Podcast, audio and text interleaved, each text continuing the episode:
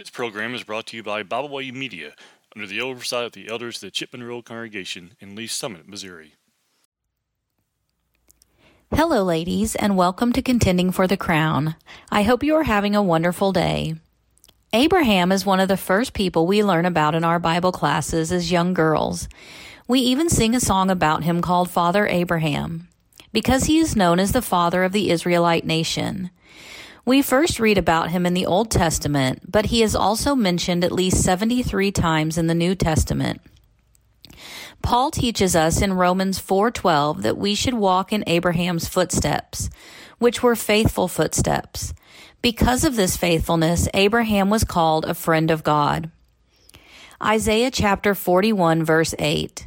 But you, Israel, my servant, Jacob, whom I have chosen, the offspring of Abraham, my friend. James chapter 2, verse 23. And the scripture was fulfilled that says, Abraham believed God, and it was counted to him as righteousness, and he was called a friend of God. Today we are going to look for a moment at the link between this faithful friend of God and the only begotten Son of God, Jesus. Genesis chapter 12, verses 1 through 3.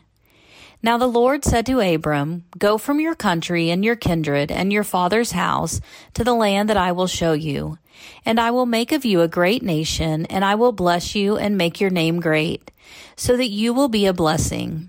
I will bless those who bless you, and him who dishonors you I will curse, and in you all the families of the earth shall be blessed. The verses we just read are the promises God made to Abraham while his name was still Abram. Abram initially lived in the city of Ur, but God himself appeared to him and told him to leave his home and his family and go to a land that God would show him. God would make Abraham into a great nation. He would give him a special land, and through Abraham's seeds or lineage, all the people of the earth would be blessed. As mentioned before, Abraham became the father of the Israelite nation.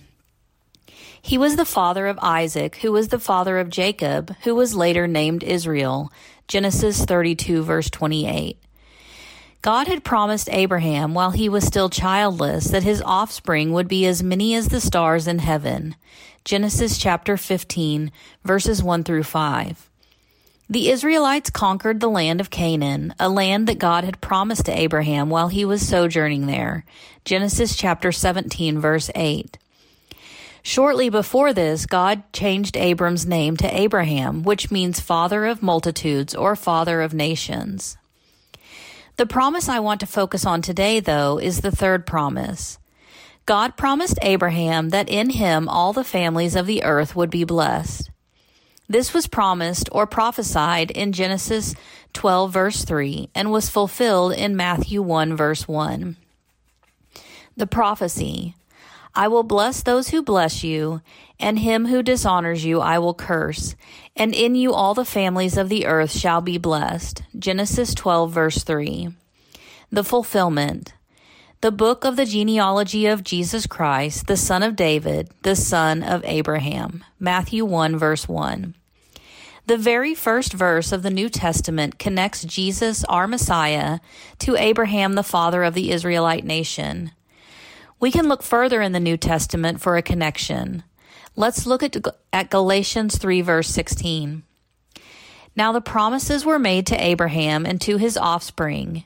It does not say, and to offsprings, referring to many, but referring to one, and to your offspring, who is Christ.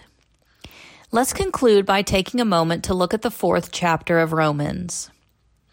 What then shall we say was gained by Abraham, our forefather, according to the flesh? For if Abraham was justified by works, he has something to boast about, but not before God. For what does the scripture say? Abraham believed God, and it was counted to him as righteousness. Now to the one who works, his wages are not counted as a gift, but as his due. And to the one who does not work, but believes in him who justifies the ungodly, his faith is counted as righteousness. Just as David also speaks of the blessings of the one to whom God counts righteousness apart from works. Blessed are those whose lawless deeds are forgiven, and whose sins are covered. Blessed is the man against whom the Lord will not count his sin. Is this blessing then only for the circumcised or for the uncircumcised? For we say that faith was counted to Abraham as righteousness. How then was it counted to him? Was it before or after he had been circumcised? It was not after, but before he was circumcised. He received the sign of the circumcision as a seal of the righteousness that he had by faith while he was still uncircumcised. The purpose was to make him the father of all who believe without being circumcised, so that the righteous would be counted to them as well, and to make him the father of the circumcised who are not merely circumcised, but who also walk in the footsteps of the faith that our father Abraham had before he was circumcised. For the promise to Abraham and his offspring that he would be the heir of the world did not come through the law, but through the righteousness of faith. For if it is the adherents of the law who are to be heirs, faith is null and the promise is void. For the law brings wrath, but where there is no law, there is no transgression. That is why it depends on faith, in order that the promise may rest on grace and be guaranteed to all his offspring, not only to the adherents of the law, but also to the one who shares the faith of Abraham, who is the father of us all. As it is written, I have made you the father of many nations, in the presence of the God in whom he believed, who gives life to the dead and calls into existence the things that do not exist. In hope he believed against hope, that he should become the father of many nations, as he had been told, so shall your offspring be.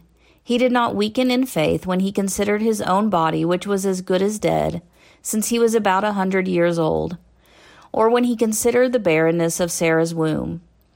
No unbelief made him waver concerning the promise of God, but he grew strong in his faith as he gave glory to God, fully convinced that God was able to do what he had promised.